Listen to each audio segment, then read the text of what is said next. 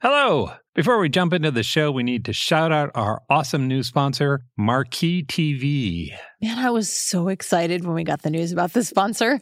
You all might remember from a few weeks ago that I talked about my new Shakespeare project where I'm learning everything I can about Macbeth. It felt like we said the name Shakespeare out loud and the Marquee people appeared and said, We gotcha. it really did. Yeah. In case you're not familiar, Marquee TV is a streaming service they have theater, ballet, opera, documentaries. There's a bunch of behind the scenes content of productions. Basically, it's a fun way to nerd out about the arts. Yeah, it's a streaming service that will take you to the best theaters in the world from the comfort of your own sofa. I've already added so many things to our watch list. Did you know there's a ballet based on the works of Beatrix Potter?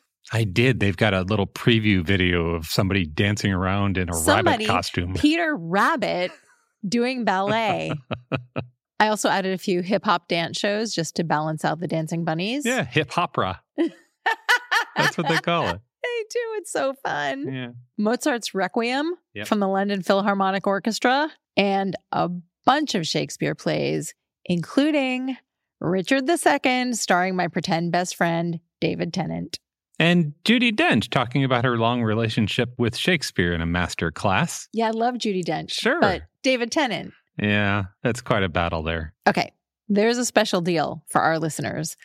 Marquee TV is offering three months of their service for 99 cents. You get three months of all of this good stuff for 99 cents Yeah. with the code SSOP. That cost seems absurdly low to me. Like, first, I expected it to be much higher given the quality of the content, but also 99 cents. You, you can't park next to a theater for 99 cents. Accurate. Also, if you watch Marquee TV, you get to see these shows maybe wearing your pajamas and hanging out with your cat Yeah. or your dog. Yeah. It's a good way to sort of indulge your own curiosity. You can see all the performances of Hamlet, or maybe the first 15 minutes of all of the performances of Hamlet, and you don't have to rope your friends and family into all of that. Or you could watch Richard II over and over and over and over. What's the best angle for David Tennant in Richard II? Trick question, all of them. anyway, you definitely need to explore the website because there is a ton of really fun, fascinating, engaging stuff on there. I went in specifically looking for Shakespeare and I found a ton of other things I wanted to watch. Yeah. You can keep up with what they're doing on social media at Marquee Arts TV. You can visit their website at marquee.tv. That's marquee.tv to get three months of their service for just 99 cents with the promo code SSOP. Bring the arts home with Marquee TV. And now the show. Hi, I'm Sam Payne, host of the Appleseed Podcast. This season, imagine this a crackling fire, a mug of cocoa, and family gathered around a great story. All you need is the fire and the cocoa. We'll take care of the stories. Join us in every episode of the Appleseed Podcast for folk tales, fairy tales, family stories, tall tales, and more, shared by some of the country's most beloved storytellers, and just right for gathering around. Make it a Christmas season to remember with the Appleseed Podcast. Find the Appleseed wherever you get your podcasts. The Library of Lost Time is a strong sense of place production. Coming up, a family saga set in the American West, A story about heroes and monsters in Victorian London. plus our distraction of the week. I'm Mel. I'm Dave. This is the Library of Lost Time. This week, I'm looking forward to reading Woman of Light by Kali Fajardo Anstine. The author is of indigenous Chicano heritage, and you might know her story collection, Sabrina and Corina. It was a National Book Award finalist. In this new novel, she again draws on her heritage for a story set in the American West. She says it's a love letter to her ancestors. It revolves around Luce and her family's Wild West show, where Luce enchants clients with her ability to read tea leaves.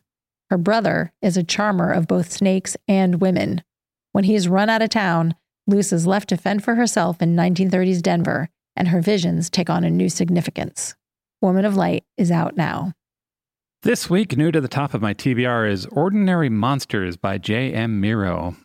This is a fantasy set in gaslit Victorian London in 1882. There are two mysterious children. One of them has a body that heals itself, and the other shines a bluish light. So cool. Yeah. He can also melt or mend flesh. They are joined by Alice Quick, who's a jaded American detective who works for a mysterious agency. Together, they face monstrous beings intent on ushering in a terrifying future. The atmosphere is rich and gothic. The story is involving and a little long. It's over 600 pages. One of the blurbs calls it the Penny Dreadful to end all Penny Dreadfuls. Ordinary Monsters by J.M. Miro is out now. And now, our distraction of the week. Here's an idea to make your summer a little more fun. There's a rodeo, especially for readers. It's the Typewriter Rodeo, a collective of four writers in Austin, Texas, who compose one page poems on demand. You give them a topic and they dash off a poem on the spot on their vintage typewriters. Dressed in Western shirts and cowboy boots, they kind of look like a band until you see the typewriters and hear the clickety clack of the keys. Each of the writers has a favorite portable. One favors a 1928 Remington, another the Royal Quiet Deluxe from 1954. The click of keys and the act of committing words to paper is charmingly retro and leads to poems that cover a wide emotional territory. Some make you laugh out loud. Others, like a recent poem about a shooting in Texas, will move you to tears. Since they started in 2013, they've written more than 25,000 poems for people all over the country. If you'd like to experience the Typewriter Rodeo, you can hire them for a fundraiser, a wedding, and, and other events. Or you can pick up their book. It's a collection of their poems with really sweet photos. You can also listen to their weekly two minute podcast that features one poem about a newsy topic. Visit strongsenseofplace.com slash library for more about the books we discussed and the delightful typewriter rodeo. Thanks for joining us in the Library of Lost Time. Remember to visit your local library and your independent bookstore to lose some time yourself. Stay curious. We'll talk to you soon.